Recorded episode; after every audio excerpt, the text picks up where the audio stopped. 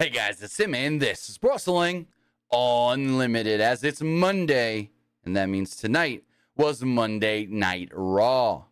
First night's Monday Night Raw just go. I thought it was a very easy show to watch. I thought the show was smooth, it flowed really well, and it didn't, at least for me, really feel like a long three hour show. So I think that is a positive. We got some things announced for Money in the Bank. We got some, uh, you know, advancements and progression towards that Money in the Bank pay per view. And I loved that they kept harping on us middle of the day, middle of the day, middle of the day. Because I knew a couple people that were like, oh, you're going to watch Money in the Bank Saturday night? I'm like, no, I'm watching it Saturday at noon. So I think they did a really good job as well of reiterating over and over the show is not on Saturday night, it's Saturday during the day because they're live in London. So overall, I thought it was a pretty good episode of Raw. Luke, what did you think? He said, I thought it was a very smooth show. I thought it was also a very productive show. Like, I thought this is like the perfect show to, to do. Like, especially with all the stuff they did tonight, it was perfect. This is like the perfect show you should do going into like your final like episode before like a pay per view or a premium live event. Right. So they, they did a good job of like stuff up and announcing you know final stuff for Money in the Bank as far as like for Raw. And might announce like one more thing from SmackDown. I don't know, but I don't think See? so. I don't think they will. I saw someone go, "Oh, are we gonna get a U.S. title match?" I'm like, no, because they haven't done anything with Theory in like weeks. Well, that rivalry with Theory and Sheamus that hasn't reached its peak yet. So you can't really do that match at Money in the Bank. I think it has. Well, didn't they already have the title match? Oh, because I'm pretty. I thought they fought. They might have. I don't know. I'm gonna double check this. I'm gonna go Austin Theory cage match because I we haven't seen Austin Theory in like two three weeks. I know Bobby wanted another shot at him or something. Let's see. Hold on. Austin Theory's last match on SmackDown. Yeah, the Jey Uso match. Yeah. Uh, nope. That's uh, yeah. So on May nineteenth, Austin Theory defeated Sheamus with the United States Championship on the line. And then the last time we saw Austin Theory on TV was two SmackDowns ago June 9th when they did the Jey Uso match. Other than that, we have so we haven't seen Theory in a week and a half. So he just missed one episode of SmackDown so far. But in theory, though, no pun intended, they haven't done anything with him to build up a challenger for the U.S. title. So I don't think they add a U.S. title match to Money in the Bank. They add that to, I guess, SummerSlam, which would be the next show. And I don't see anything else uh, from SmackDown that would fit that or be needed. We already have seven matches. I think that's plenty. Triple H like six, seven match shows. Uh, Jonathan Chuda in the YouTube chat says, "Whatever happened with Bobby Lashley? Bobby's on SmackDown. Barely working. Oh. He was there a couple weeks ago. Worked a dark match, which is weird. Bobby Lashley. I'm gonna uh-huh. look him up. I'll tell you right now what Bobby Lashley's doing. Bob Lashley, as Miro would say, Miro no longer the Redeemer. He said he renounces his God and his wife. All right, let's see. Bobby Lashley. Bobby Lashley has not been on TV since a World Heavyweight title tournament first round match. Bobby Lashley defeated Austin Theory and Sheamus. That was the last time he was on television. He then were and he lost to AJ. Yeah, then he lost same night to AJ, yes. And then he worked. What is this? June. Date's wrong. Oh, he worked last weekend. Not this, like yesterday, but he was on. Well, so he worked yesterday. He defeated Baron Corbin. Oh, we, so both days this week. So yeah, he's been working all the house shows. This past weekend, he had two matches, one on Saturday, one on Sunday. He beat Baron Corbin. The previous weekend, one on Saturday, one on Sunday, he beat Karrion Cross. He's working every weekend. They're just not putting him on SmackDown. He hasn't worked SmackDown since May 12th. Been over a month. Very odd. same time, like that same show, like last time we saw Edge. Edge is also on like a I mean, part time deal. exactly. That's yeah. So almost not comparable, but it's like, what the hell? You got Bobby Lashley on SmackDown. Guy's never been a SmackDown superstar before this run of his career. His original run in WWE, he was only on SmackDown. He was a SmackDown guy from the jump. Over there feuding with Simon Dean, eating the hamburgers and stuff. But anyways, that's a whole other story we can get into another time. Bobby Lashley's first run. but yeah, so it's just weird. It's like Bobby Lashley is A on SmackDown for the first time since he returned in 2018. He's one of the focal points of the Fox commercial. It's him, Charlotte, and Roman, and we barely see him. He's literally worked that one episode of SmackDown. He had the two matches, the triple threat and the AJ match. Oh, I take it back. And right before WrestleMania, he was in the Andre the Giant Memorial Battle Royal on SmackDown. But other than that, yeah. I'm sure he's backstage, but he's probably not being assume. used. I would assume he's on the road. Yeah, it's just it's just baffling why he's not. I don't know. Maybe they got a big plan for him going into SummerSlam, and they're like, "Hey, we don't want to just use you for random stuff. We got something important. We'll go from there." I don't know. I don't know. Wishful thinking, I guess you could say. But with that, I want to say thank you guys for joining me and Luke. We're here it's Monday. We're talking Raw. We're live on Twitch, twitch.tv forward slash PW Unlimited, YouTube.com forward slash Pro Wrestling Unlimited, and podcast services all around the globe like Stitcher, Spotify, Google Pod, Apple Pod, Anchor, iHeartRadio, and so much more. Remember, if you are watching live on Twitch, you can help us out a couple of different ways. You can help us out by hitting that donate button down below or by donating Twitch bits in the live chat. Also, remember, you can help us out by subscribing to the channel one of two different ways. You can either subscribe with the tiered subscription, just like Esports Gaming Rules 316 recently did, or you can subscribe with Amazon Prime. Because remember, if you have Amazon Prime, then you have Prime Gaming. Prime Gaming gives you a lot of cool things like free games, free stuff for games, and you always get one free subscription to any Twitch channel you want to subscribe to throughout the month. And I'd greatly appreciate it if you did right here, Pro Wrestling Unlimited. Also, remember, head over to YouTube and become a channel member. Greatly appreciate that. If you want to get your questions, comments, or concerns read live on the air, also remember over on YouTube to donate a super chat, and we'll make sure to read your question. Finally, head over to the Epic Game Store. Head over to the Epic Game Store and buy something. Whether you're getting a game like Dead Island 2 or Gods Unchained, whether you're claiming the free games, free games right now are Idle Champions of the Forgotten Realm or The Hunter, Call of the Wild. You getting in that new season of Fortnite trying to get Optimus Prime and Optimus Primal? Well, use our code PW Unlimited at checkout and you will be supporting us at no extra cost. Again, use code PWU NLIMITED at checkout and you will be supporting us at no extra cost. As we move forward, gonna time this person out in the YouTube chat, and then we're gonna talk about SmackDown. Put this user in timeout. Spamming over there. With that, the show opens up. There was a lengthy video package recapping Cody Rhodes and Dominic Mysterio and all the stuff going on with that. Rhea Ripley and Dominic were in the ring to start off the show. They were loudly booed to the point where even when Rhea was speaking, they didn't stop booing, which kind of shocked me a little bit. But that's just how well Dom's doing at getting them boos, where it's like, oh, Rhea? No, we still got to boo because Dom's going to try and top. No, mm-mm. So it's like, damn.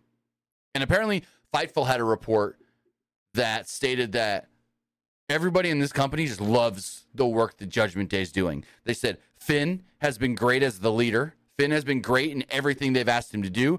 Damian Priest, top tier guy now. Rhea Ripley. Rhea Ripley got praised for not only being a top female in the company and a champion, but Rhea also got praised for knowing when to take a step back and help put the other three members of the group over. When, you know, she does the managerial stuff like she did tonight when she was in Dom's corner, when they were in um, Damian's corner. It's not like, oh, I'm a champion, so I got to be the focal point. Rhea's getting praised for being a team player, being a member of Judgment Day and not getting like a head going, oh, I'm the champ, so I'm the top person in the group. No, no.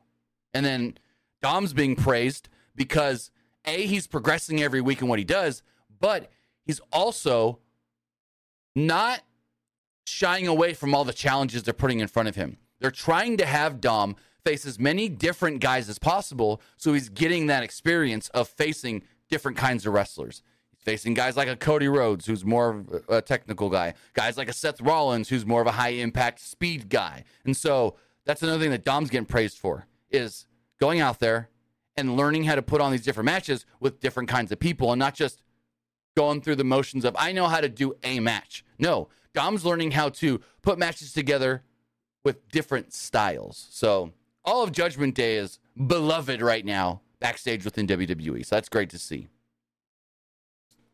And like, I also heard like when when Triple H first saw Judgment Day, like he didn't really like the group at first. Then he wasn't quickly sure about it. It quickly kind of like grew on him, mainly because of yeah. Dominic.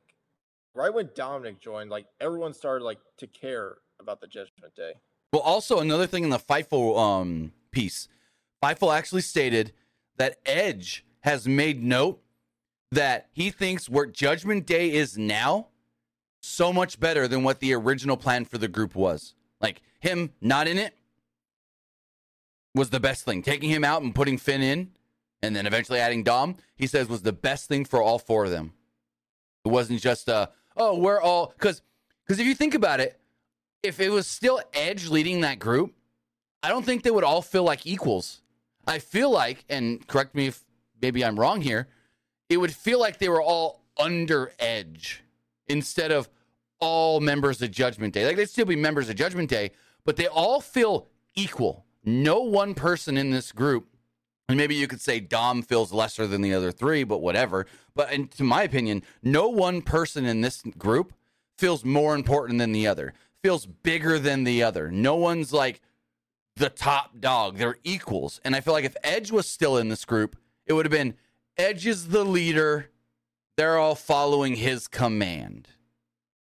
Finn is technically supposed to be the leader, but he treats them all and they're all seen as equals, which I love.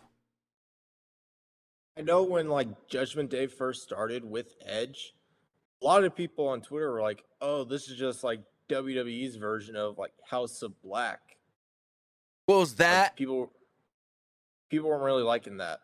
Yeah, well, it was that, and a lot of people criticized it of Oh, they're just using Edge to reform a brood like group, a dark heel group like when he was with Gangrel and Christian.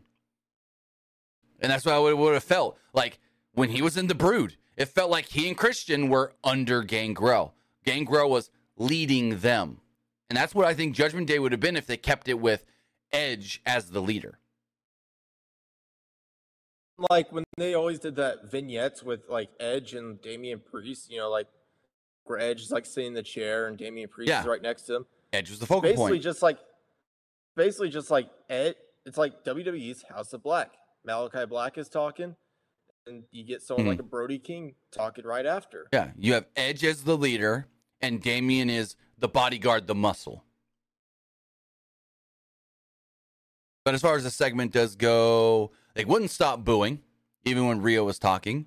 Ripley called Cody Rhodes a wannabe and a loser, saying, quote, momentum has been slowing down for him as of late.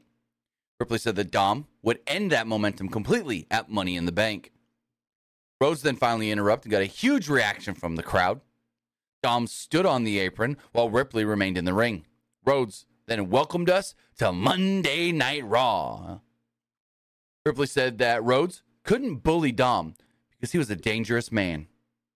Dom couldn't speak because of the booing. So he, I loved this. So they're booing so loud that Dom's like, they're not going to let me talk. You know what?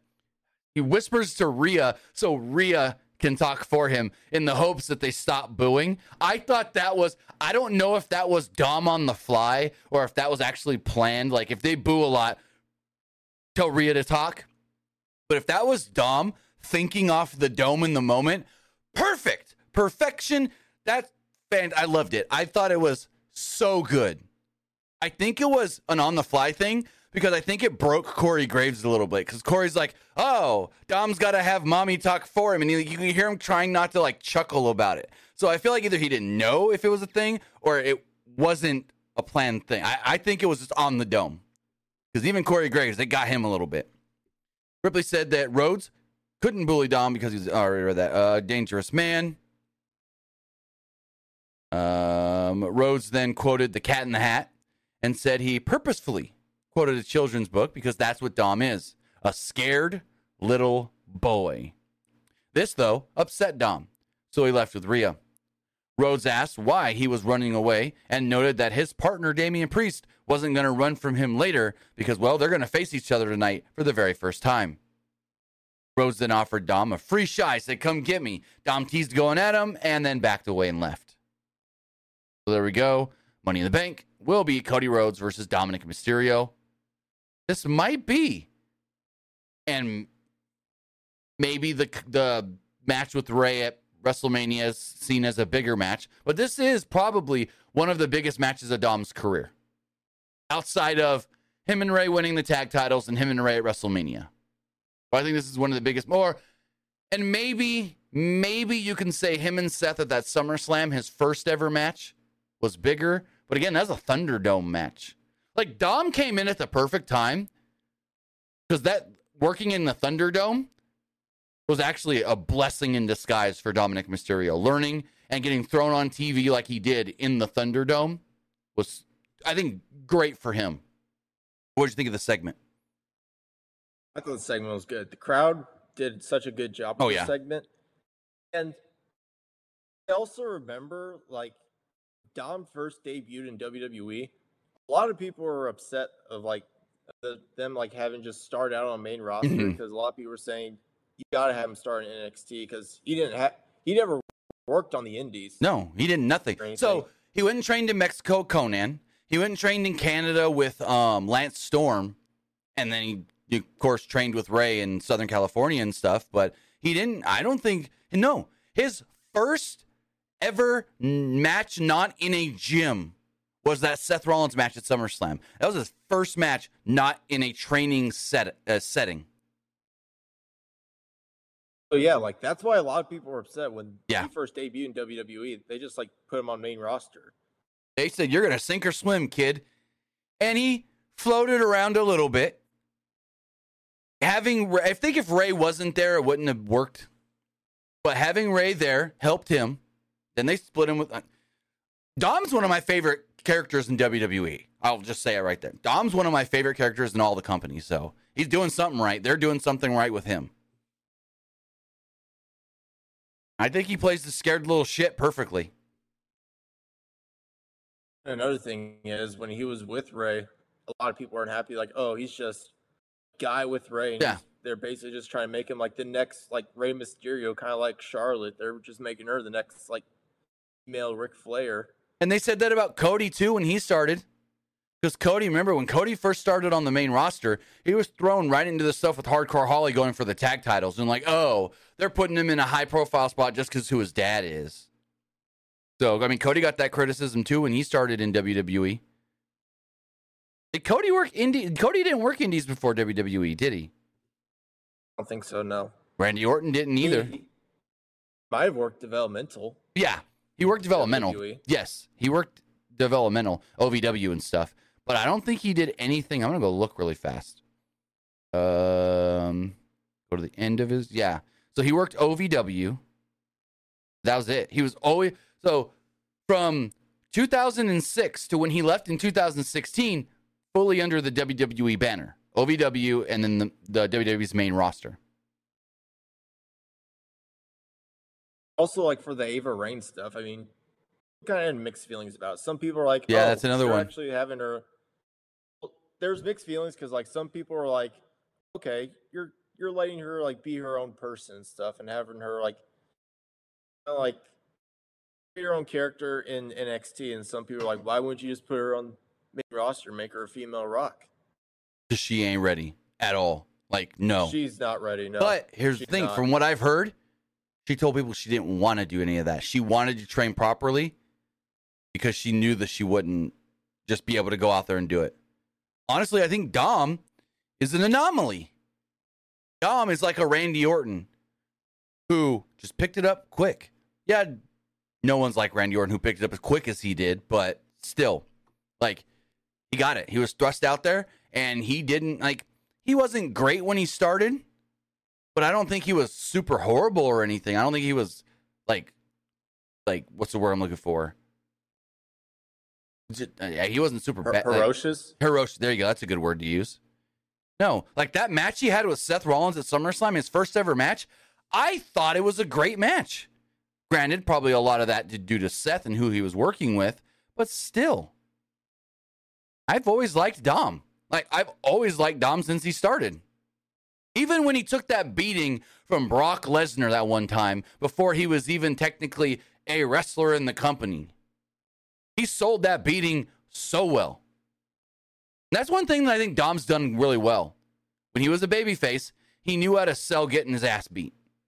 And that's why I think he plays a scared, smarmy little heel really well. So yeah. Randy Orton. Did Randy Orton ever get that same criticism back in the day? I don't think so, just for the fact of developmental wasn't like easily accessible by fans. Basically, you had to live in um Louisville to even know who was there or be super inside reading the observer and stuff. So it wasn't just like everybody knew who was in developmental, everybody knew who was signed, you know. So I think that's why he didn't. But at the same time, they they always said Randy showed up and was better than everybody like on day one, and he had never done anything. So, um, as we move forward, Bronson Ring Bronson Reed was shown at ringside wearing a suit. As we had Ricochet versus Shinsuke Nakamura, this match went 10 minutes and 45 seconds. The fight spilled to the outside early on, and each man decided to attack Reed, who was just minding his own business, not even messing with any of them. These assholes. Reed almost entered the ring, but the referee told him not to, send him to the back. After commercial break, Ricochet was on offense until Nakamura got his knees up on the moonsault. Ricochet avoided a Kinshasa and hit a recoil for a near fall. Ricochet ducked a few kicks and hit a round, roundhouse kick of his own. He then followed this up with a standing sliced bread and a shooting star to pick up the pinfall victory with Ricochet defeating Shinsuke Nakamura. I still don't know what they're doing with Bronson Reed since he's not in Money in the Bank, but solid match. I liked it. What'd you think? Solid match. I kind of felt like this is the type of match where I didn't really want to see either guy lose. True. Like, but yeah, I agree with you. Like, I have no clue what they're doing Bronson Reed. But I, I'm glad that they they did the Reed stuff, threw him out. He never came back. Didn't have any kind of um, influence in the finish. It was just a clean victory for Ricochet. Unlike that dumbass Don, Don Callis shit last night. Fire Paul Turner. AEW fire Paul Turner. How you gonna let? How you gonna kick Don Callis out? Let him come back, grab you, the referee, and not even send him away. Or he didn't even say, "Hey, if you don't leave, I'm gonna, I'm gonna DQ Ospreay." He didn't even tease it. No, nothing. He's just like, "Oh, you're back? Okay." Like that. Yeah. Trust me, a lot of people didn't like that. Bully Ray went on like a 10 minute thing about that this morning on Sirius XM, Busted Open Radio. A lot of people already don't like these AEW refs, so But it was the whole point of they kicked Don out. Don comes back and gets involved, and there's no repercussions on nobody. And and I think Bully Ray said it the best, and, and basically what I said last night. When Don showed back up in that match and the ref did nothing about it, at least for me, and Bully said it was the same for him. All he was concerned about from that point on was, okay, is anything gonna happen with Don? Like, is the ref even gonna try to kick him out? Is ref just gonna like waiting to see if the ref eventually, and then all of a sudden, oh my God, Omega with the great kick out of one. Because he was focused on the Don stuff, and the Don pulled his focus away from the two wrestlers in the match. And that's what I said on the review last night as well. The Don stuff with Don not getting reprimanded, Don not getting yelled at really much by the referee and stuff, it was more just like, oh, you're back? Okay, whatever. Like he should have had some other referees or officials or somebody come grab Don like, no, you can't be here. I don't know, but that's a whole other thing.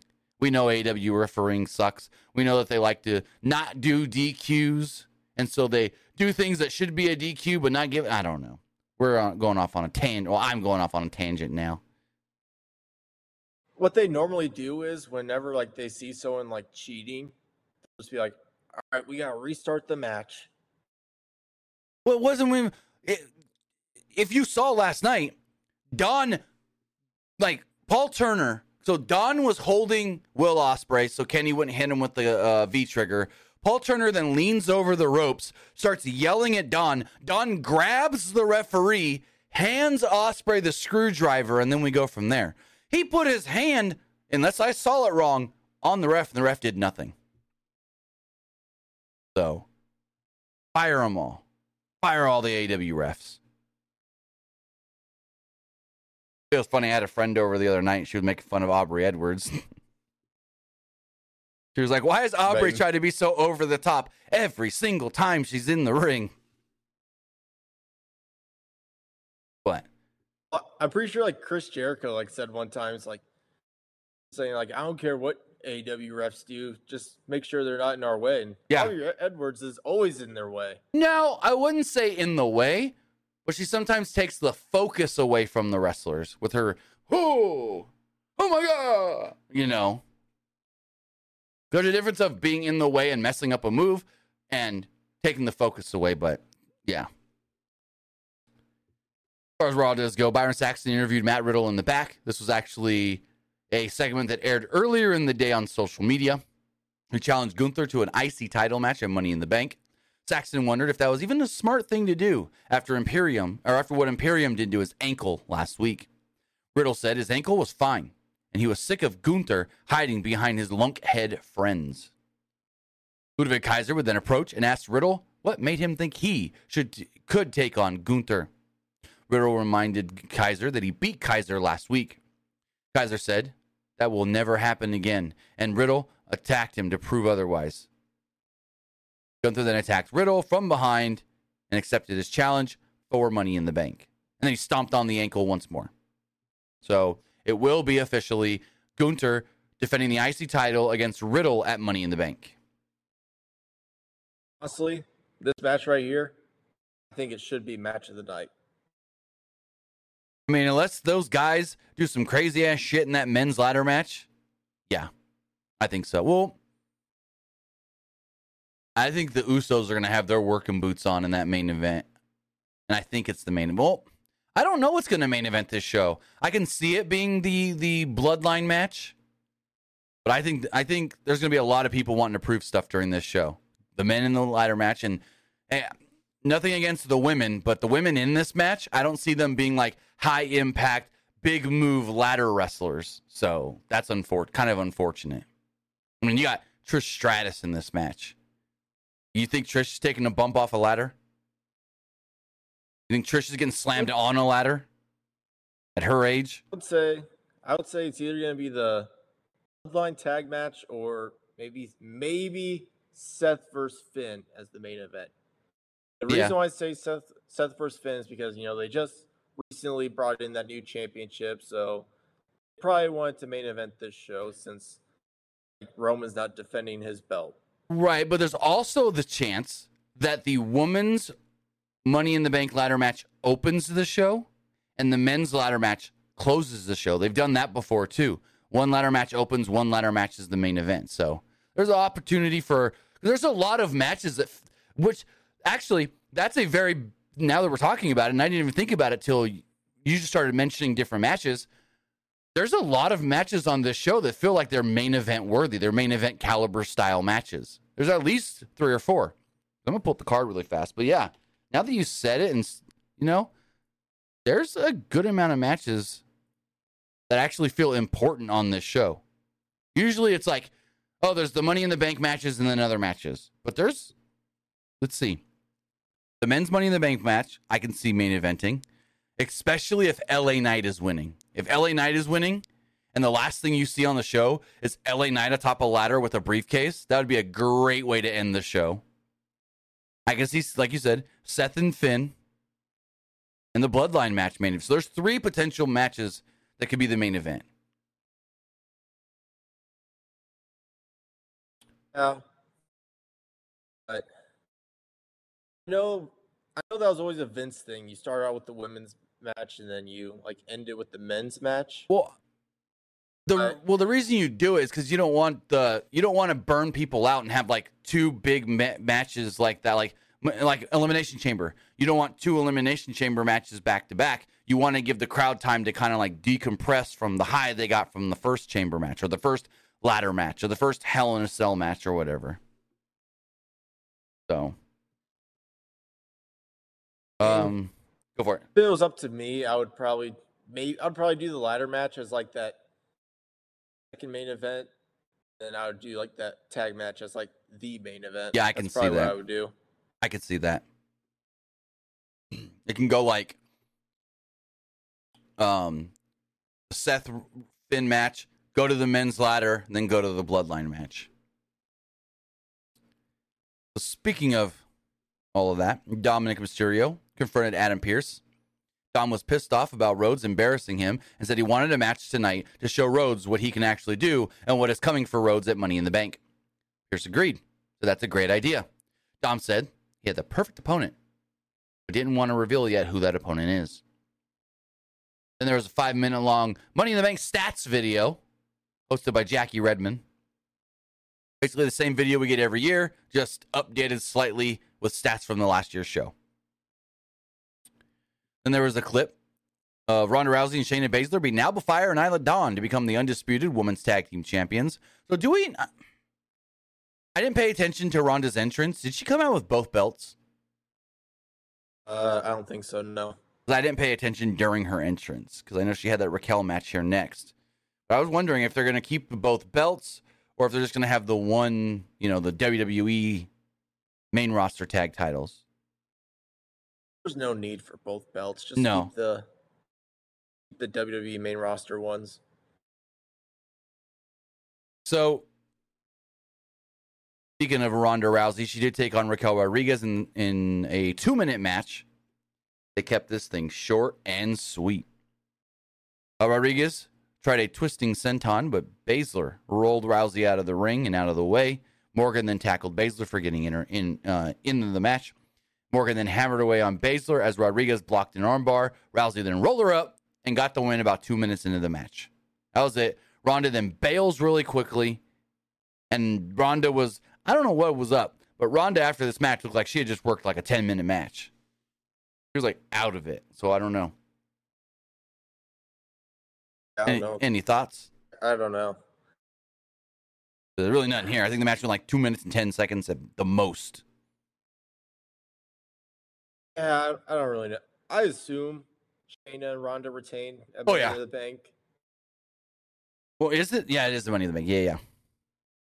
I assume they're probably gonna have Raquel be next in line to challenge for Rhea Ripley. I hope so. That That's going to be so good. You, you, you saw their NXT stuff, right? Yes, I did. Yeah, great matches. Great matches in NXT. And we need more development of Raquel. Right now, all we know about Raquel Rodriguez is she's got a a jacked back and she smiles. We know nothing else about Raquel Rodriguez on the main roster. Other than she's got a pretty smile and a big back. That's all we know. And she's always competing for the tag belts. Well, yeah.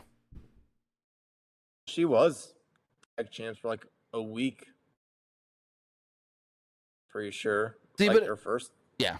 Yeah, like at least in NXT, they gave her character. They gave her development.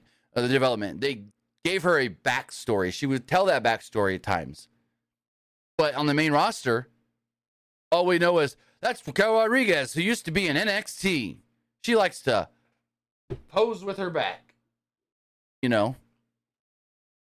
I mean, at least they're not just saying, "Oh, that's Braun Strowman's girlfriend." That would be a detriment, Raquel Rodriguez. I was hate. I would hate that. right? Uh, there was a good Finn Balor video package here where he spoke about how much he hates Seth Rollins. And This video package was very effective. I Oh, like yeah. this. very because I like how he was like, and, and I didn't, you know, write any really notes about it, but I like there was the one part where he's like, Seth says he wants the same Finn that beat him seven years ago.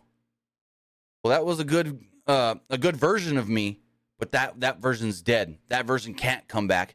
This new version is even better. This new version is gonna beat him even, you know, whatever. He's basically saying, yeah, I was great then. I beat him but I'm better now than I was then, and I'm going to beat him again. Which you're not, but still. You think he comes out as the early. demon? You think it's Demon Finn? Mm, no. Already lost his Demon Finn at Mania. I don't think they do it again to have him lose as Demon Finn. True. And also, I think it's I think it's too early to take the belt off Seth anyway. Oh, You want 100%. to keep that belt. You want to keep that belt on him for a while. Yes. So I don't think you really you don't really need it unless you te- unless Finn teased bringing out the demon.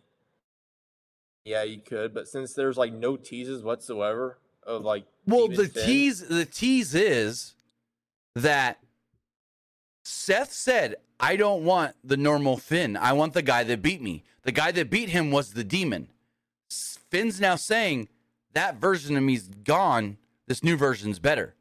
So either he's got a advanced version of the demon, or he feels like just him, Finn Balor, is better than the demon now. So it kind of got me intrigued to see if he does, if it's just normal Finn or not. It, it, it got me thinking and in, in wanting to know. Speaking of I think Seth, we'll see for it. where it goes. Yeah. Speaking of Seth Rollins, we got his usual reaction from the crowd. Whoa. And then he gives a shout out to NXT champion Carmelo Hayes, who's sitting in the front row, and thanked him for having his back last week. Rollins said that they were both fighting champions and mentioned how Hayes will be defending his championship tomorrow night against Baron Corbin. He hopes that he beats up bum ass Corbin. Rollins then moved on to Finn Balor. Rollins said that Balor attacked him again on NXT and tried to turn his ribs into dust. Rollins said that he was still standing and was tired of talking, so he invited Balor to come to the ring and try to finish the job right now. Balor didn't come. Uh, Rollins knew that Balor was the most dangerous that he's ever been and surrounded himself with the right kind of people. Balor, um, he said Balor thought that it was his destiny to take back what was his seven years ago. Rollins admitted that he, he won't be 100% at Money in the Bank, but that doesn't matter because the best version of Finn is still not better than this version of Seth freaking Rollins. Balor then tried jumping Rollins with a chair, but Rollins saw it coming and tackled him. However, Balor did shove him fir- ribs first into the steel steps and into the corner announce table. Balor tried to grab a chair, but Carmelo Hayes would yank it away from him. Rollins clotheslined Balor over the barricade, and Balor took the opportunity to run through the crowd. Rollins had a bit of blood on his face, not sure exactly where they came from. But yeah, effective going into their match at the pay per view. And it also did set up for later in the night Carmelo Hayes versus Finn Balor in a non title match. I thought it was pretty cool to see Carmelo Hayes on Raw. Yeah. I don't know if he's ever worked a Raw match before. Might be his first. Is, it, is this his first televised main roster match? Like I'm pretty sure he's worked dark matches on the main roster a couple of times. He's worked couple of main events. Yeah, that's what I thought. But like as far as Raw and SmackDown goes, I think this was his first actual match. Yeah, No trick, no Trick Williams with him, which is a little surprising. true.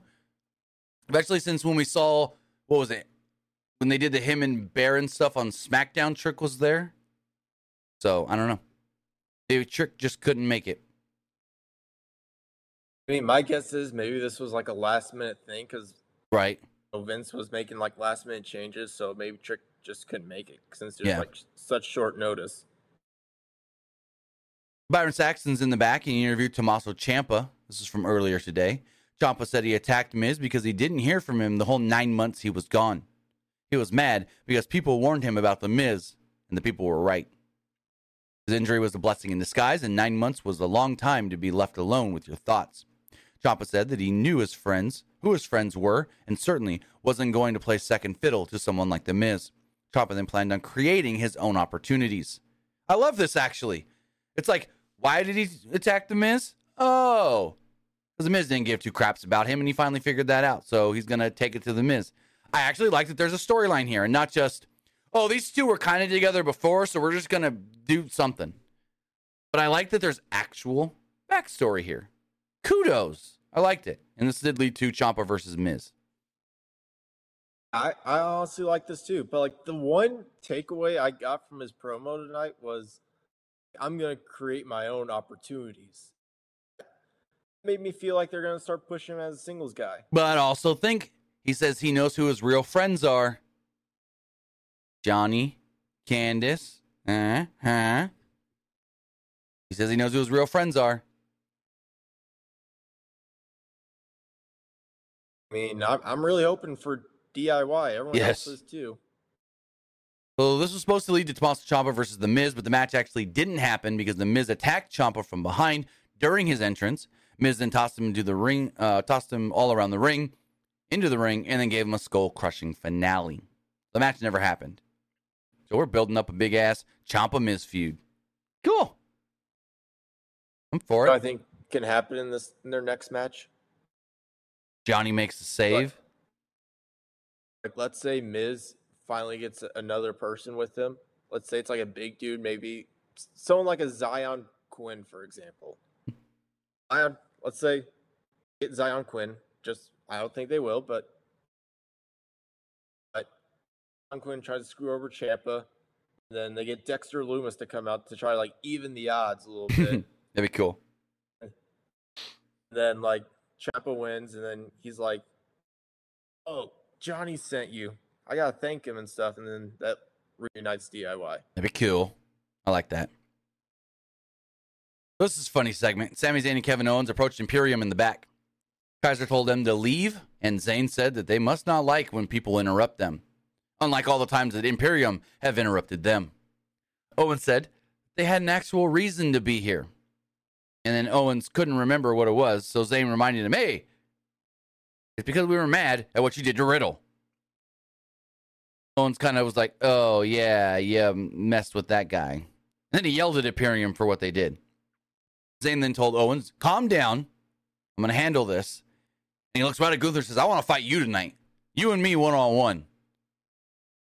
And Gunther seemed amused by the challenge and was amused that they all wanted to ride his coattails. Like, "Oh, you all want to get beat by me and make you guys better?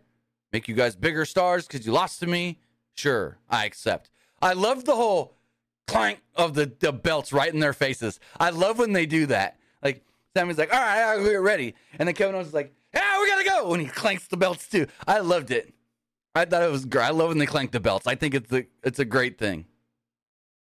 Take advantage of having two titles. Absolutely love Kevin Owens. Like I don't care. I'm gonna mad at anyone at any time. Right? That's the best Kevin Owens right there. And I'm also curious to see like it's like the titles are going to be defended on both Raw and SmackDown. Are they going to create like new tag team title to just have them carry only one? So there's been a rumor that new tag belts have been like ready for a while. I don't know. Like um, I'm with you. Give them only one belt to carry, but then you take away the clanking. Then they what are they gonna clank each other? High five with the belts? No, they high five themselves. You do cheers with the belts. Yeah, they can cheers themselves now. Boing, clank. So Dominic Mysterio comes down to the ring with Rhea Ripley, and we want to know who's his par- opponent. Who's his opponent? Who's his? Uh, it's Akira Tozawa. It's Akira Tozawa. Akira Tozawa was all over Dom early on. He wiped him out with a suicide dive. Tozawa seemed concerned after being confronted by Ripley. As we've seen in the past, Tozawa's afraid of Rhea. We've seen that. There's backstory there. Ripley caused a distraction, which allowed Dom to drop him off the top turnbuckle. Dom then followed this up with a great looking frog splash and picked up the victory. Corey Graves says, Oh, look at that big frog splash. You don't learn that in Japan or something like that. He's like, you don't learn that in the dojo. He said something. And so that Dom's got all the, the athleticism in the world. I liked it. It was whatever. Wasn't bad. What they need to do with Akira Tozawa. What? You know, you know how they've been sending a lot of guys down to NXT to do some stuff. They need they should do that with him. I like that. Have him compete with Wes Lee for the North American title. I thought it was funny that I think it was Corey Graves was like, that's Akira Tozawa. He's like a 30, 40 time 24 7 champion. And Kevin Max is like, it might be more. he's like, he's like a 20, 30 time uh, 24 7 champion. And he's like, it might be more. I like that. I thought that was funny. Calling back to those old days. Honestly, they should bring back the 24 7 title. I didn't hate it. Why? I, Why? you didn't like the Akira Tozawa R Truth segments? I loved those, all those pre-taped randomly, because I loved how a lot of times they would theme those to whatever city they were in. I thought they were fun. I liked the Tozawa R Truth stuff. Which there's another question: When's R Truth coming back? I know he's out with an injury, but Did you see that interview thing with on the Pat McAfee show? It's like where to Ron Killings? Did Yeah. he like fall off or something? Yeah, freaking, freaking, um, Pac Man Jones asked Paul Heyman, hey, where's Ron the Truth Killings? And Heyman goes, what did he say? Huh? What did he ask? And Pat's like, uh, Paul, I think he's asking you about R Truth. He's like, yeah, where's Ron Killings? And he, he's just like, I can't understand a word that guy is saying. And he's like, but R Truth, who knows where R Truth is? Because R Truth never even knows the city he's in. I laughed so hard. Again, that's Heyman being able to take any question, any scenario, and just go with it. Gotta love Paul where- Heyman. Where's Ron Killings? Like, it's like, what the f did you just say? Ron who? No, that's R Truth. And then I like how Pat's like, uh, Mr. Heyman, I think he's talking about R Truth. This guy, this guy been watching some old TNA or something. That's when he was Ron the Truth Killings. First Well, he's ever- always on all his social media accounts. well, yeah, His name is Ron Killings. yeah. But you got to remember, it's WWE, so technically he's still just R Truth in this world. I mean, Ron Killings, he beat Ken Shamrock to become the first ever black NWA champion. So then we had the Woman's Money in the Bank ladder match uh, summit. You know this was? The worst thing on the show. It was just a bunch of, and someone's going to get mad at me for saying this, hens clucking. They're just yelling at each other the whole time. This was bad. This is bad. Corey Graves is out there trying to explain the rules of Money in the Bank when Bayley goes, Hey, Corey, we know how this works. Plus, I've won one of these. Actually, looking at all the women here, I'm the only one here that's won one of these. So I'm going to host this summit. And she starts talking about how she's going to win. And she kind of looks over at Io and she goes, Or Io, or Io, one of us are going to win. Because Io's giving her that, Excuse me, bitch, you're going to win? Just you? And so every woman starts talking and this and that. And here's the one thing that they're messing up on. They're not acknowledging, they're they're playing Zelina as the ultimate underdog, as the woman that nobody thinks can win. You remember this woman won that no other woman in the WWE can say they won? You know the ring. Exactly. So why isn't she out here going, You want to doubt me? Have any of you been queen of the ring? I don't think so. Like, that's all she had to say, and she would have shut their, their mouths up. All of them. So they're all going and this and that and da da da da da.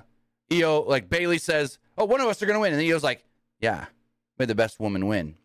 Vega then says, You know what? I'm sick and tired of you damage control girls always disregarding and discounting all the other women's accolades and this and that and da da da da da.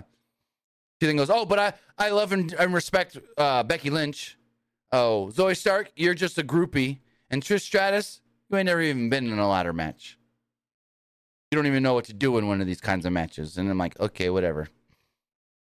Until Vega starts going. she in that Go for it. What happened? wasn't Zoey Stark in that ladder match at NXT Stand Yes. and Deliver when for that Venkit title? Yeah. But she was telling Trish. Trish has never been in a ladder match. Really? Yeah, Trish has never done a ladder match. It's shocking. Actually. But you got to think when Trish was an active wrestler, women, they rarely, if ever, got specialty matches. Like Trish and Victoria had a street fight, but it's like outside of that, the only like specialty matches women got were bra and panty matches, evening gown matches. Not many of the women were getting ladder matches, hardcore matches, Hell in a Cells, cage match. They barely even got. I don't even remember many women's cage matches back then, if any. So, yeah, you just weren't given those opportunities when Trish was an active wrestler through 2006. You would think though that Trish would have been involved in like some of the men's ladder matches though to, for like a spot. No, because she was never like. You would think, but like the only one was Lita because she was with the Hardys. He's like Lita with the Hardys. The Dudleys had Spike. Edge and Christian had Rhino. She wasn't involved with any of them, so she never gotten into those matches. But it's like uh, now she's what forty eight years old. She ain't taking a bump off a ladder. I don't think she's gonna even. I mean, maybe she'll she'll get slammed on a ladder, maybe, but that's a big old maybe. It'll be very limited in this match. I think so. Stratus said that she had to save the women's division because, unlike them, she was a woman. She's the best to ever do it. Stratus said that it was her first ladder match, but winning is what she does. Stratus won, uh, would win at Money in the Bank, and they can thank her for letting them all be part of that historic moment come Saturday. Uh, Cuddy Flam says Lita and Victoria did have a cage match. Like I had a feeling there may have been one, but I couldn't think of who it was. Thank you for that. Again, Victoria. There's the common denominator there. Victoria getting all these specialty matches. Street fight with Trish. Cage match with Lita.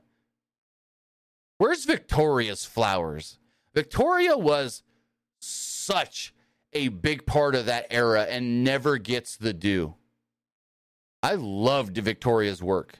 She was so good back then. 2004, 5, 6 era, you know, that time frame. Her and Mickie think were the unsung heroes of that era. Doing the do, doing the hard work, and Trish and Lita taking all the credit for it. Or getting all the credit for it. I think what kind of ruined that for Victoria was that they she had that like emotional segment on SmackDown, I believe, where she announced her retirement. And I think like weeks later she signed with TNA. Yeah, Mickie kind of did the same thing. But I think Victoria did it worse though. Well, yeah, I would agree. It's like Mickie like came back and stuff. Well, Victoria said that she's tried to come back and they just didn't want anything to do with her. She did that Rumble, but other than that, she literally said on her podcast once that she tried to go backstage at a show and they wouldn't let her backstage. It's like if they don't want me around, then I'm not even going to try anymore. Which is a shame. Mickie, she just left after her contract was up. Yeah. For Victoria, like they gave her like segment where like she was announcing her retirement. She told WWE that she was gonna retire, and then weeks later she signed with TNA. Yeah, but you know who else did that, right? Kurt Angle. Yep. Told Vince, I need to take time away. I need to step away from pro wrestling. I need to basically retire. My wife's telling me she's going to leave me if I'm still on the road. Less than a month later, Kurt Angle is signed with TNA. What the? f- What? Yeah. Kurt Angle did the exact same thing. Told Vince, I went out of my contract because I'm going to retire. Got out of his contract. Did the whole, my wife's going to leave me if I stay on the road, if I'm not home. Then he went to TNA like a month or so later. Maybe it was a little more than a month, but I want to say it was not long at all. I'm gonna look it up. Hold on. When did Kurt Angle leave WWE and when did he go to TNA? in 2006. Yeah, I know the year. I just don't know the months. Uh, so he left WWE in August and was in TNA by October. So it was, yeah, about a month, month and a half. Two months. August 14th was his last WWE show, and October 19th was his first TNA uh, show. So about two months. found it kind of shocking about like the Kurt Angle stuff. It was like right when he was like done with officially done with TNA, he almost immediately got inducted to the Hall of Fame. And I was like, Oh, yeah. what? They must have squashed that beef quickly. Well, I don't know if there was ever any beef. Vince always loved Kurt. I I think that's the one time when someone did something like that and Vince didn't take it personal. At least from everything I've heard. So, know. Um, Stratus said that Lynch or asked Lynch if she would be man enough to say thank you, Trish. Lynch acted like she would say something, but then she just decked her instead. This then led to a brawl, and Lynch chucked both Stratus and Stark out of the ring. Bayley and Io teamed up against Lynch and Vega and saved her by hitting them with a slipper. I mean, the chancla. Um, aside from that, Becky then climbed the ladders and grabbed the briefcase. Cool. I don't think Becky's winning. They wouldn't give her that big moment there if she was winning at the pay per view. Well, I don't think it's Becky. Who do you think wins the women's ladder match? Shirai. So do I. That's what I would think. Io. I think it's gonna be Io Shirai. Io's gonna try to cash in on Asuka, and Bayley's gonna screw over Io. Ooh. Like We've never had a female That- cash in yet. that's what I was gonna ask. The first female failure. Okay. We're due for that. Because that would also that would also make Io a huge baby face if she got screwed like that. Kind of like how John Cena screwed Baron Corbin when he tried to uh, cash in. Benefit you a lot more if she had a failed cash in than a successful one. Yeah. And you can go the route of like Bayley screwed me over. I had to like that big rivalry with Bayley. Now I'm gonna work my way back up to gain that women's title. I like it. Cathy Kelley interviews Carmelo Hayes. Hayes said that Rollins invited him here to Raw tonight, and it was an honor to be here. He admired Seth Rollins and inspired to be a champion just like him.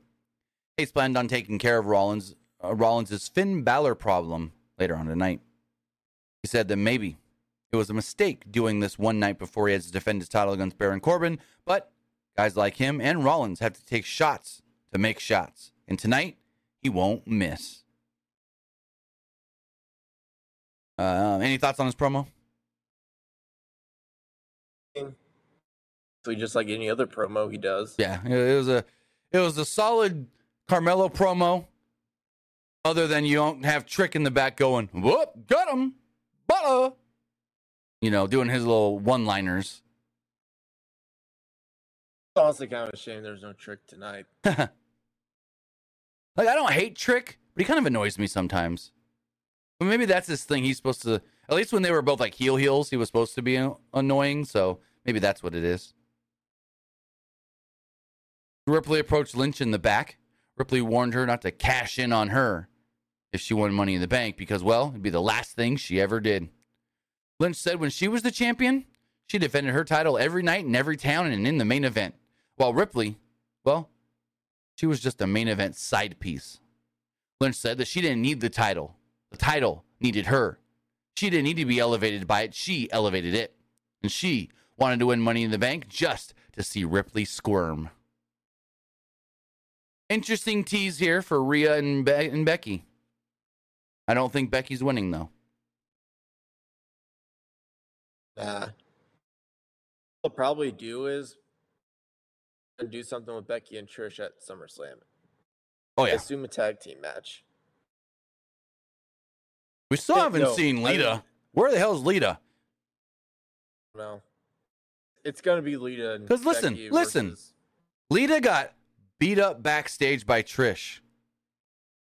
Becky got her nose busted open, which is worse than the, the Lita attack, and Becky's fine. Becky cool. Lita just went back to frickin' Northern California and showed up at a Hoodslam show. That was it. She's just chilling in Oakland. Probably just waiting for like get closer to Summer Slam. Time. Probably. Honestly, don't need Lita to turn heel at this point because you already got Zoey Stark with Yeah. Trish. You do not need you do not need, need Lita. If there was no if there was no Zoe, I would say do it. Make it seem like Lita's mad at Trish for attacking her. She's gonna help Becky and then turn on Becky. But now that she's got Zoey, I wouldn't do it. So Kevin Owens joins commentary. Says that he's gonna be here to watch these guys and make sure they do nothing in the match against Sami. He said he's gonna watch the bald one on the crutches and the other guy at ringside. And I was like, bald one with the crutches? Vinci's here? How did he know he's a bald guy on crutches? We hadn't seen him yet. He eventually came out of ringside on the crutches, but it was like, that's kind of a weird thing for him to say at that moment when he wasn't even out there. Unless he's just like, I saw him back. But he didn't even know, know oh, I saw him backstage or anything. I don't know. You mentioned Vinci, and Vinci came out on crutches. You think it's a real injury? The crutches? Nah. They're playing it up as Riddle Riddle injured him. And I heard it was supposed to be a storyline injury, so I don't know. It's just storyline. I think he's fine. I think maybe at, at Money in the Bank, they're gonna play it off as still on crutches, and they're gonna do like a spot where loses the crutches and he walks fine. I think they're going to do the spot where Gunther or Kaiser distracts the ref and he uses the crutch on Riddle. Gets him across the back with it. Probably. Not much happens during the first portion of this match other than Vinci coming out and we go to break. Um, coming back from the break, Zayn tried an exploder suplex, but Gunther blocked it and chopped him repeatedly. Uh, Owens mocked, mockingly applauded Gunther for being able to slam a man on his chest. Zayn blocked the chop and went to the top, but Gunther chopped him again. Zayn fought back and hit a senton flip powerbomb for a two. Zayn hit repeated clotheslines and finally dropped him with one, but Gunther countered a blue thunderbomb into a sleeper hold. Zayn fought to his feet and hit a blue thunder bomb for a near fall. Zayn came right back off the top, but Gunther chopped him out of midair, which got a good near fall. Gunther then followed this up with a splash and another near fall. Kaiser then jumped down the apron to cause a distraction, so Owens was and attacks him. Gunther booted Owens, so Zayn wiped out Gunther with a flip dive. The crowd chanted for Sami here as he hit an exploder into the corner. Zayn then set up for a Helluva kick, and Kaiser distracted the referee, and Vinci hit Zayn with a crutch. So he uses the crutch tonight, and I think he's going to probably use it again at the pay per view. But he didn't like throw the crutch down to make it that I noticed. Didn't throw the crutch down to make it seem like he didn't need it, but yeah. Um, Gunther then follows this up with a powerbomb and pins um, Zayn to pick up the victory. What do you think of the match before we talk about the post match? Match was okay. I thought it could have been better. True. Like when I first heard that, like, oh, these guys are gonna fight tonight. This match should be like fan freaking tastic. So after the match, Owens goes and attacks Gunther. Kaiser, Vinci, you know, the numbers get the best of him. Finally, Riddle does make his way out to the ring, limping, making the save. Remember, he's got the bum ankle. Riddle nails Vinci with a knee strike and attacks everyone in Imperium with a crutch. Owens then laid out Kaiser with a stunner, and the crowd goes wild. There we go. Setting up for uh, Saturday. Almost said Sunday. Setting up for Saturday. Think Money in the Bank this Saturday is gonna be at a perfect time. Nothing's better than like wrestling on a Saturday afternoon, True. and like after you're done watching, you have the rest of the night to do whatever you want. Right. So Chad Gable was in the back with Otis and Maxxine. Otis was on an exercise bike, and Gable called the Viking Raiders idiots if they told if they thought Alpha Academy were a bunch of amateurs. And Dupri is going to show them what's up and destroy Valhalla every time she's come, uh, just like she has every time they've come in contact. Gable wanted Otis to tell the Raiders their plan, and he said, "Pure carnage." So yeah, there we go. You're building up that stuff. When do we get the singles match between Maxxine and Valhalla? I'd say maybe at least two or three weeks. It's got to be coming soon. I'd say at least two or three weeks. Oh, I want to give a shout out to VXS Wrestling in the YouTube chat. If you haven't watched any VXS shows, go check them out. They're great. VXS puts on some great, great shows.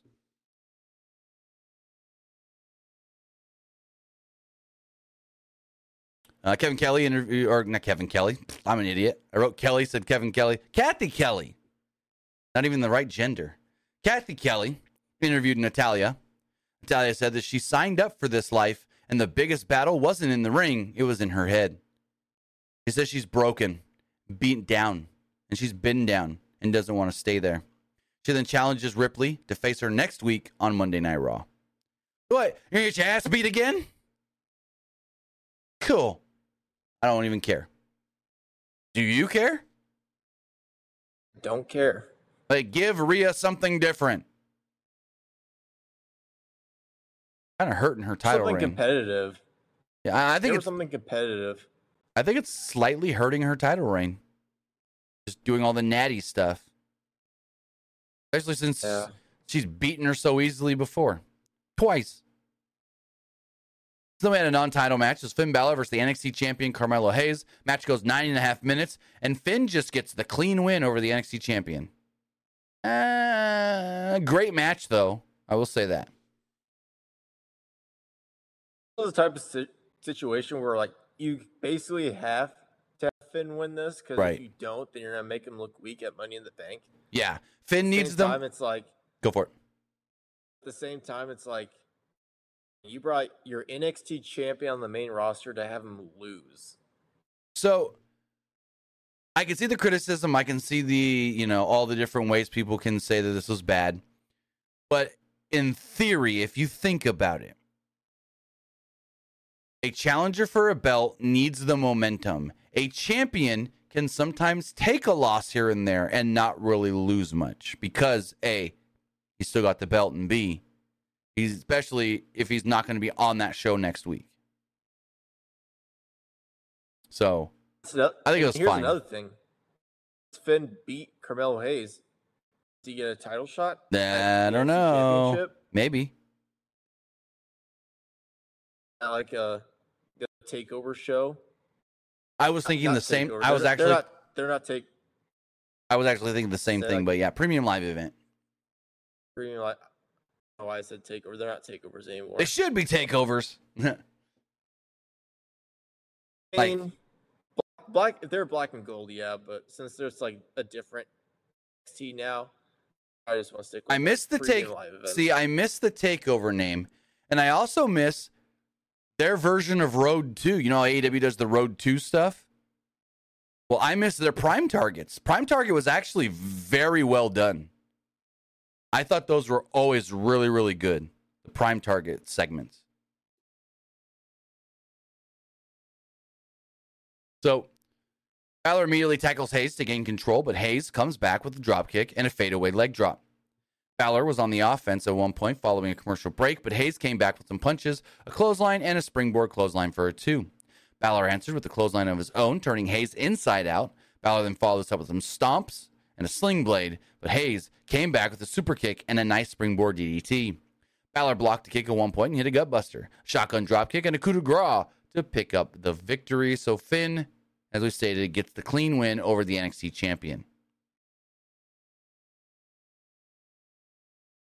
As we move on, Cathy Kelley interviewed Cody Rhodes, who was in the back with his dog Pharaoh.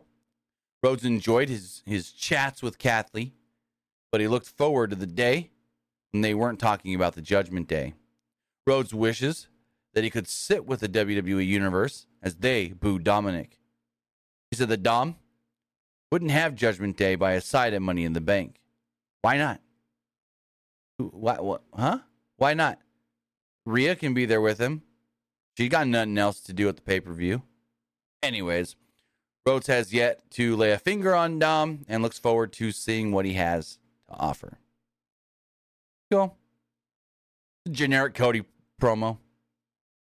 Generic Cody babyface promo, nothing special. I just had to look up those like prime target segments just to like give myself a refresher of what those actually were. Uh huh. Ever did the Adam Cole, Kyle O'Reilly prime Yes. target segments? Give that person a freaking raise. Those were phenomenal. Yes.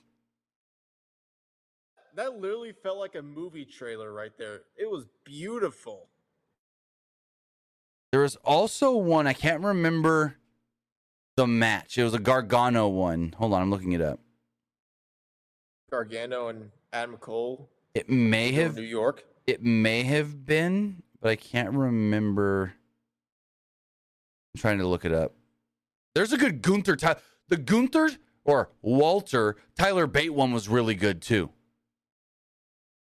But yeah, I think it was Adam Cole, Johnny Gargano. That one was really good when they went to Gargano's hometown and showed the pizza place that his family owned, and that one was really good. There was a good Shayna Baszler one. I think it was maybe her and Rhea. But yeah, There's Favorite been some one. really good ones. Favorite one is the when they first did the Adam Cole, Kyle O'Reilly stuff in NXT. Yes. That was like the first one they did. That one was beautiful. Absolutely beautiful. Yep. As we move forward, um, there was a Bloodline video package hyping up everything that happened last week on SmackDown, and the announcers ran down the card for Money in the Bank as we move on to our 13 and a half minute main event. We got Cody Rhodes versus Damian Priest. Crowd booed for Dom and Rhea, I guess you could say, when they made their way to the ring. They came out a few minutes after the match actually started. Rhodes didn't let this distract him though, and he allowed, um, or yeah, he didn't let this distract him. The Priest had already taken over anyways. Rhodes then fought off Priest and hit a suicide dive. He went to get in Dom's face, but Dom stood behind Rhea instead. Priest used that distraction to hit a flatliner ahead of a commercial break. Priest hit a Falcon Arrow after the break and got a two off of it. Priest turned Rhodes inside out with a clothesline for a two. Priest went to the top, but Rhodes ran up and brought him right down with an arms drag. Rhodes then hit the jab, power slam, disaster kick, more jabs, and a bionic elbow. Got a two off of all that. Priest then blocked a figure four attempt and hit a headlock driver for a two. Priest then blocked a crossroads attempt, and so Cody hit a pedigree instead. Very interesting that Cody keeps using the pedigree. Priest then rolled out of the. A video of like Cody using all these moves, like from Triple H. He did the pedigree. Mhm. I think he did like his own version of like RKO from Randy Orton, and someone keeps saying like Cody's learning from his mentors. Well, I don't know about Triple H being a mentor to him. Cody, yes. I mean, but he doesn't need to do an RKO. He's got the Cody cutter. Bounce off them ropes. Regardless. And, someone did like a video where he was like angrily walking, and someone someone played a video next to it saying uh, uh, looks a lot like a Santino walk that he did Oh, back Lord. in the day. But no, Triple H is, or not Triple H. Cody has always said that he's looked up to Triple H. Like he's idolized him in his career. Randy Orton though, like that's a mentor right there. That was his. That was like a real mentor for him. Well, yeah, they put him and Ted DiBiase under Randy. They had him all in legacy, and he learned from Randy. He said he did an interview. Uh, uh, I think it was a media thing one time, where he said the first time he met Randy, they were in another country, and Randy was being Randy, and literally pulled a urinal off the wall and just flooded the bathroom and started in a hotel, flooded the bathroom. The water started going out into the hallway or the the the lobby. They figured it might have been one of the wrestlers. They're trying to figure out who it was, and Randy kind of played it off like, "Hey, whoever did that's an asshole," and just kept on walking. And it was him all along. That's the old Randy Orton for you. Just as bad as him shitting in people's bags. Anyways, um, he hits pedigree. Priest then rolls out of the ring to avoid a cover, and he hits a leaping super kick for a two. Rhodes then hits a super kick, and Ripley distracts the ref. Dom trips Rhodes, and Priest follows up with the South of Heaven chokeslam for a near fall. Dom then tries to distract the referee, but Rhodes slips out of a razor's edge attempt and pushes Priest into Dom, knocking him off the apron. Rhodes then follows this up with a Cody cutter and a crossroads for a pinfall victory. There we go. Cody beats Priest. After the match, Dom hits Cody from behind and immediately fled. The crowd boos. Dom's backs away with Rhea and Priest, and Cody stands in the ring tall all by himself. So, what do you think of this main event and main event ending and the whole last 13, 14 minutes of the show? The main event was good. As far as the segment does go, I thought it was okay. But you gotta do some. You gotta do something. Last minute hype. This Cody and Dom match. Well, yeah, Dom attacked Cody, and Cody didn't get to get his revenge yet. So, there's there, there's your last minute. Honestly, like I think the two favorites for like the Money in the Bank match for the men's, I think two favorites are probably Damian Priest and LA Knight. I think it's Logan Paul and LA Knight as the favorites. I don't know if this is true or not, but I did hear that some backstage people are really pushing for LA Knight. Oh, everybody should be pushing for LA Knight. It should be LA Knight, and then he can cut promos with the briefcase and all that. No, he'd be phenomenal. I mean, he already is phenomenal, but yeah, no, he'd be great. It should be. As far as the Logan Paul stuff, like that would be cool to see Logan Paul with the briefcase, but like the type of match for like Logan where like he doesn't have to get pinned or submitted, so it can Yeah. still make him look strong for future matches. See what kind of big springboard dive move him and Ricochet do this time. They're like both on ladders, Something. I could see it, yeah. both on ladders. What else is like laying on a ladder? They both jump at the same time, laying on top of someone. I could see it. But with that, guys, I want to say that's all we've got pertaining to tonight's Monday Night Raw. But now we want to hear what you guys have to say about the show as we go and check the polls. I got them refreshed.